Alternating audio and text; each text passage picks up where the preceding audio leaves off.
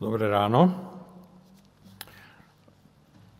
Toto je obdobie dovoleniek a to, to slovenské slovo dovolenka zrejme vzniklo zo slova dovoliť, že teda šéf alebo o, proste v práci vám dovolia um, oddychnúť si a vziať si voľno. Um, my, čo sme v zásade tak pánmi sa, sami sebe, tak, tak e, to, tento koncept už tak veľmi nepoznáme. A tak možno pre nás dovolenka znamená, že si sami sebe dovolíme v tomto období niečo, čo si normálne nedovolíme, nejaké zážitky a pôžitky.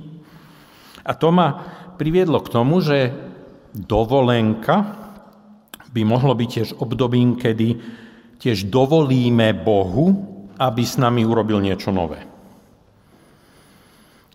Tak to je taký, taký niekoľkokrát sa vrátim k tomu, že čo by sme mohli Bohu dovoliť v tomto období tomu, k tým podivným príbehom proroka Eliáša ma nedávno priviedol takýto post na sociálnych sieťach. Toto je malá pripomienka, ako Eliáš povedal. Bože, som tak naštvaný, že chcem umrieť. A Boh mu povedal, nie si hladný? Daj si niečo. A nepospíš si trochu? A Eliáš sa najedol a vyspal a potom to už všetko nevyzeralo až tak zle. Nikdy preto nepodceňuj duchovnú moc šlofíka a malého pikniku. Ten status je vtipným, ale dosť výstižným zhrnutím toho, čím náš príbeh začína. Ale to nie je samozrejme začiatok príbehu o samotnom Eliášovi. Predchádzajúce rozprávania nám ponúkajú dramatický obraz Eliášovho života, ktorý bol životom v podstate stále na úteku a vo vyhnanstve, pretože bol uprostred veľmi náročných politických a náboženských konfliktov. A tie vždy vyústili do drsného krvi prelievania. Vždy je dobré si pri týchto starovekých príbehoch starej zmluvy pripomenúť, že nahliadame do prastarej histórie. V tomto prípade hovoríme o neskoršej dobe bronzovej, 9. storočie pred Kristom na Blízkom východe. Môžeme preto ľahko podľahnúť také racionalizácii o násilí, ktoré na nás vyskakuje z týchto príbehov. Môžeme si povedať, taká bola vtedy doba. Jediným platným argumentom v akejkoľvek diskusii bol meč a kopia.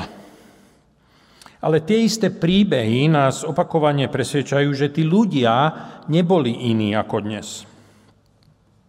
Určite neboli silnejší psychicky a emocionálne. A keď je váš život plný násilia, ktorého ste aj sami vykonávateľom, nielen obeťou, ako Eliáš, ak ste celý život na úteku, musí prísť moment, keď toho máte už naozaj dosť. Už viac nevládzete takto žiť, Dosť už, Bože, chcem zomrieť, volá Eliáš hospodinovi, schúlený pod nejakým pichlavým kríkom na púšti. A vtedy k nemu Boh naozaj prichádza a zaznie prvá z troch víziev. Výzva prvá, vyspí sa, najed sa, napisa. Boh nechá Eliáša, aby sa dobre vyspal a potom mu posiela chlieb a krčach vody. To sa celé dvakrát zopakuje. Možno ste viacerí zažili nejakú takú situáciu, keď vám jednoduchý odpočinok, kúsok chutného jedla a pohár osviežujúceho nápoja, či už obrazne alebo doslova, zachránil život.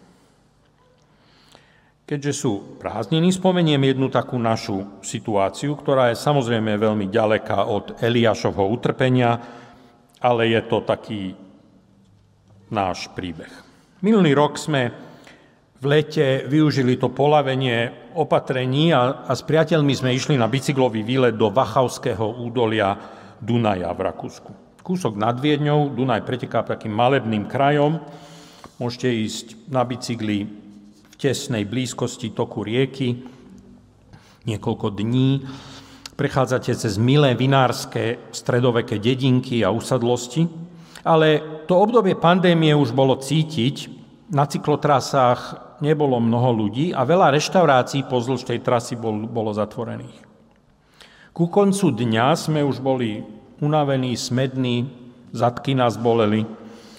A zase sme prišli k jednej zatvorenej reštaurácii, ale zrazu sme si pred vchodom všimli malý stolík, na ňom poháre, miska pagáčov a vedľa stolíka chladnička s flaškami tramínu a sódy.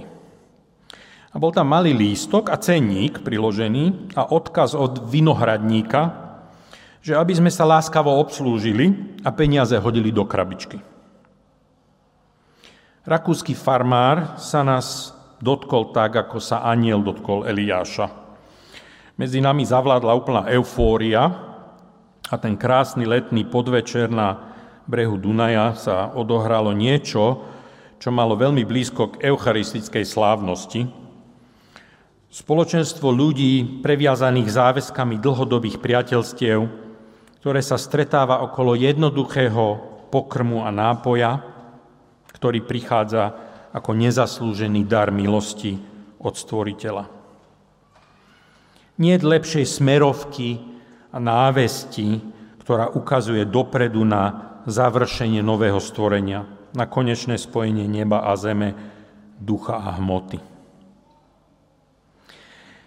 Takže jednoduché jedlo, nápoj a odpočinok môžu byť hlbokou duchovnou skúsenosťou, ak máme oči, ktoré vidia a uši, ktoré počujú.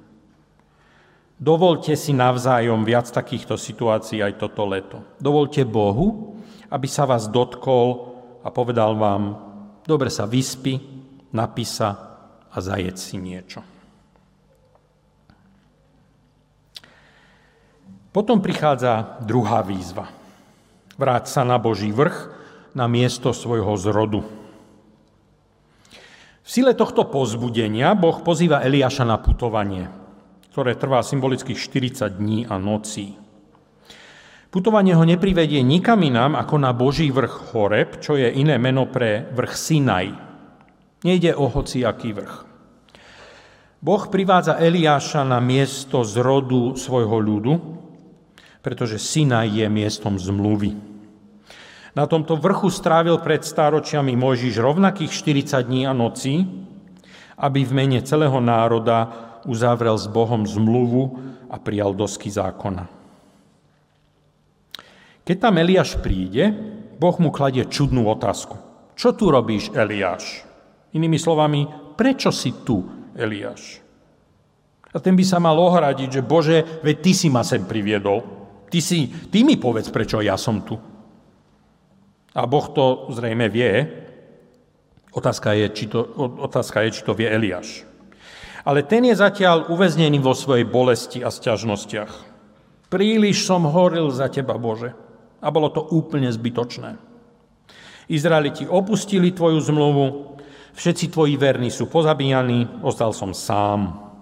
Nepriatelia sú mi v petách a je len otázka času, keď aj mňa, tvojho posledného služobníka, zabijú. A táto situácia sa tiež opakuje dvakrát. Ale je jasné, že Boh nesúhlasí s Eliášovým hodnotením. Opakovane sa ho pýta, čo tu robíš, Eliáš? Prečo si naozaj tu? Alebo ešte vážnejšie, prečo vôbec si? Kto vlastne si? Autor Simon Sinek sa po celom svete v posledných rokoch preslavil knihou Začni otázkou prečo. Ako to často o takýchto bestselleroch platí, Sinek neobjavil nič prevratné, ale zrozumiteľným spôsobom pomenoval nejakú pravdivú skutočnosť, ktorú všetci tušíme. Dáva nám slova pre skúsenosti, ktoré už všetci nejakým spôsobom máme. Pripomína, že to, kým naozaj sme a to, čo nás definuje, či už ako jednotlivcov, alebo aj ako komunitu či organizáciu, nie je to, čo robíme, všetky aktivity, projekty, činnosti a ich výsledky. Ani to, ako to robíme v zmysle nejakých hodnôt, princípov a stratégií, ale definuje z nás to, prečo to robíme. Čiže naše najhlbšie motivácie. Prečo naozaj každý deň vstanem z postele a vraciam sa do sveta, ktorý je často komplikovaný, nefunkčný, či dokonca otvorene nepriateľský. Simon Sinek v takej tak následnej knihe, ktorá je takým manuálom, píše toto. Odpoveď na otázku, prečo som tu, vo svojej podstate odráža príbeh z rodu. Ak sa pozrieme na vlastnú minulosť a pripomenieme si najpodstatnejšie udalosti, skúsenosti, ľudí, ktorí nás ovplyvnili, životy ľudí, ktorých my sme sa dotkli, úspechy a, pády, ktoré sme zažili. Môžeme v nich identifikovať isté opakujúce sa vzor, vzory a schémy. Na to, aby sme odhalili vlastné prečo, musíme preskúmať svoje výnimočné spomienky a rozhodujúce chvíle. Naše kmeňové, skupinové prečo má tiež pôvod v minulosti. Ide o príbeh z rodu, keď bolo hnutie alebo organizácia založená. Konkrétne príbehy opakovane rozprávané zakladajúcimi členmi kmeňa. Proces objavovania prečo je podobný ryžovaniu zlata v rieke minulosti. Zlato sa nachádza v tečúcej rieke, ukryté pod nánosmi času. Až keď preosejete svoje rozhodujúce momenty minulosti, odhalíte drobné zlaté nugety, z ktorých postupne vznikne poklad. Preto Boh priviedol Eliáša na vrch Sinaj, aby znovu našiel poklad, príbeh z rodu svojho kmeňa a dokázal tak odpovedať na otázku, prečo sme tu ako národ. Prečo som tu ja ako jednotlivec? Čo je náš, čo je môj príspevok? Preto sa na Veľkú noc najmladší syn pri večeri pýtal, prečo je táto noc iná? A otec rozprával prí, príbeh exodu. Tento týždeň som neplánovane strávil 3 dní so skautami pri príprave letného tábora. Dobrému človeku, ktorý im každoročne vozí veci na tábor, sa pokazilo auto a museli sme požičať náhradné, ale omylom sme požičali príliš malú dodávku a tak sme sa museli dvakrát otočiť na trase Bratislava-Šúňava. Okrem naozaj potrebných vecí, ako stany, vybavenie polnej kuchyne, sekery, píly, som sledoval, ako tí chlapci nakladajú do, do auta všelijaké haraburdy. Penové meče, kartonové masky, všelijaké drevené veci a artefakty, ktorých účel mi bol nejasný. Ako to nakladali, rozprávali si o tých veciach príbehy. Tento meč vyvinul šamot pred tromi rokmi a predlžil ho potom, ako sme prehrali boj o vlajku pri prepade pred tromi rokmi. A táto panvica je taká čierna, odkedy v nej výchrica spálila zemiaky, ale aj tak sme ich zjedli. Pod šuňavou budoli čierneho váhu, to potom všetko museli vynosiť cez potok a prudkým svahom hore na cest, od cesty na lúku. A keď to tam všetko bolo, skupina siedmých chlapcov, ktorých poslaním je postaviť tábor, boli veľmi unavení, ale veľmi vzrušení pretože horská lúka v lese pri potoku a kopa Haraburt s príbehmi, to je miesto zrodu a každoročného znovu zrodenia 70. skautského zboru Bizon výťazí. To je miesto zmluvy. Na letnom tábore sa z vystrašených malých detí zrodia vlčatá. Staršie vlčatá budú skladať sluby, narodia sa ako hrdí skauti, a skúsení starší skauti sa znovu zrodia a budú z nich rovery. Nedávno moja sestra Natália našla takúto fotografiu. Starý štrkovec, to je pohľad z nášho okna na Štrkovci. Pre moju generáciu vyrastajúcu v šedej Bratislave 70. a 80. rokov je predstava návratu na miesto nášho zrodu, na miesta príbehov našich koreňov veľmi rozpačitá. Čo sú príbehy a miesta z rodu našej generácie?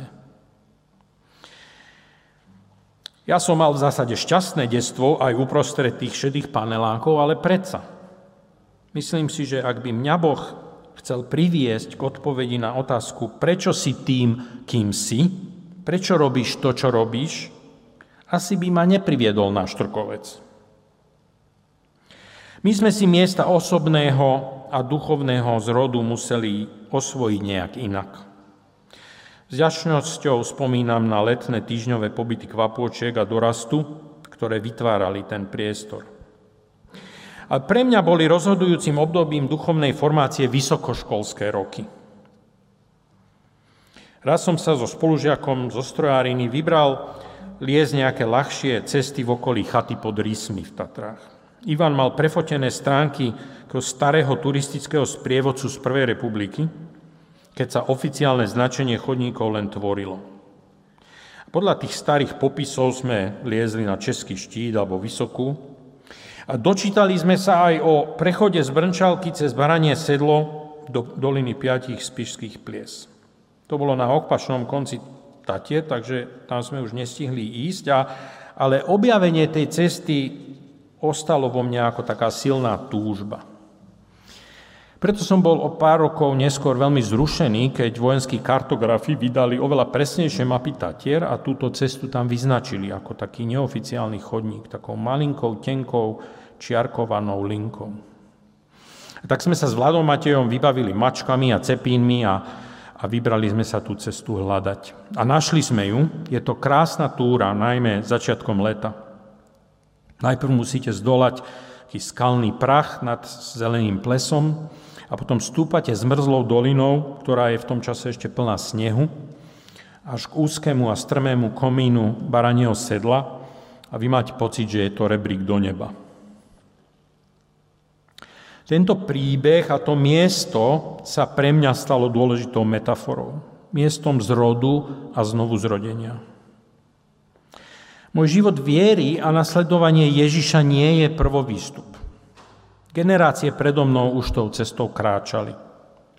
Môj príbeh je súčasťou oveľa väčšieho príbehu a len v kontexte neho je aj môj osobný príbeh zmysluplný ale musím tú prastarú cestu pre seba sám objaviť.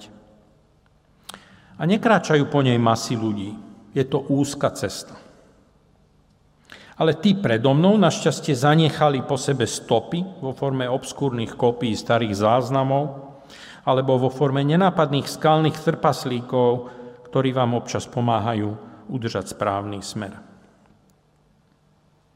Naposledy, keď som tam opäť bol, tentokrát už aj s Timeou, tak nebola cesta cez záverečné snehové polia vôbec vyšlapaná.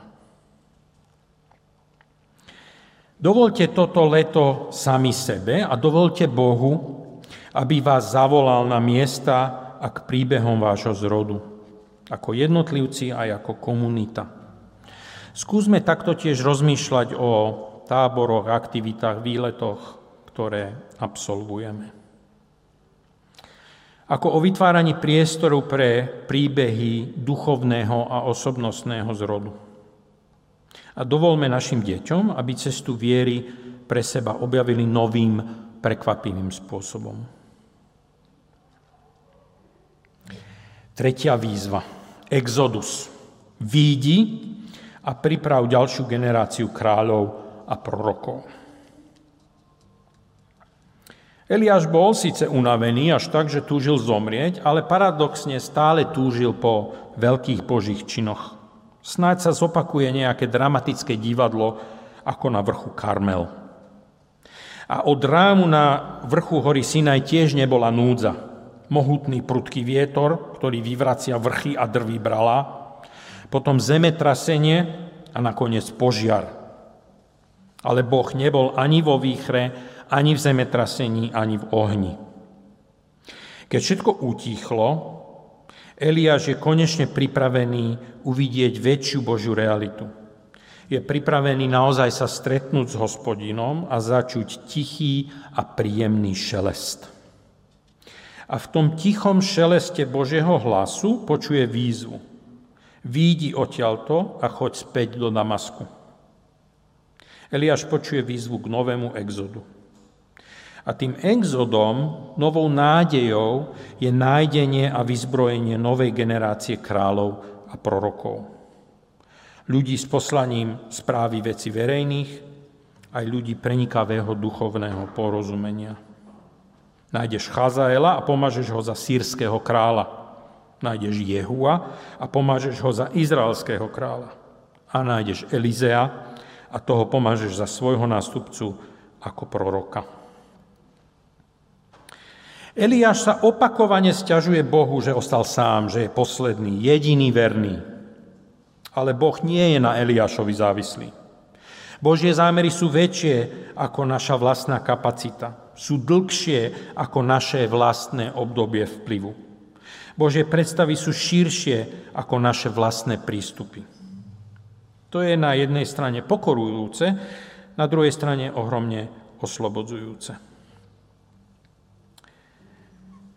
Ken Blanchard, známy autor manažerských bestsellerov v knihe Viesť ako Ježiš, opakovane pripomína, že nakoniec tou najdôležitejšou životnou úlohou skutočného lídra je nájsť a splnomocniť ďalšiu generáciu ľudí, ktorí sú šikovnejší, vzdelanejší a obdarovanejší, ako je on sám.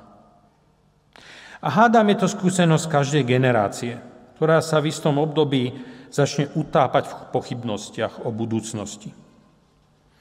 Každá generácia musí prejsť takýmto Eliášovským stíchnutím, aby sme začuli šelest Božieho hlasu, ktorý nás volá k novému exodu z našich sťažností a otvára nám oči pre zmocnenie novej generácie. A Boh dal Eliášovi tri úlohy. Nájsť a pomazať dvoch kráľov a jedného proroka ale v skutočnosti zrealizoval len jednu. Našiel a pomazal Elizea ako svojho nástupcu. Obe politické nominácie neskôr splnil až Elizeus.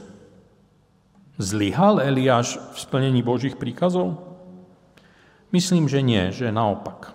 Eliáš uvidel, že to celé nie je len o ňom. Dovol toto leto Bohu, aby k tebe prehovoril tichým a príjemným šelestom oslobodzujúceho Božieho hlasu, že to celé nie je len na tebe. Dôveruj Bohu, že má pripravených nových kráľov a prorokov a buď pripravený ich podporovať. A oni nebudú bezchybní. V skutočnosti tí dvaja Elizeom pomazaní králi proti sebe viedli vojny. To už je však iný príbeh, nie Eliášov príbeh.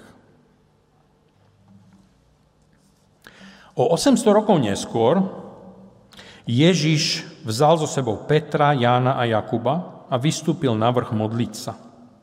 Počas modlitby sa jeho tvár zmenila, jeho odev zažiaril belobou ako blesk. A hľa rozprávali sa s ním dvaja muži, Mojžiš a Eliáš, ktorí sa ukázali v sláve a hovorili s ním o jeho, rôzne preklady hovoria o jeho smrti, o jeho odchode, ale originálny grécky text hovorí o jeho exode. Život komunity viery je putovaním, stálym exodom, ktorého súčasťou je generačné odovzdávanie.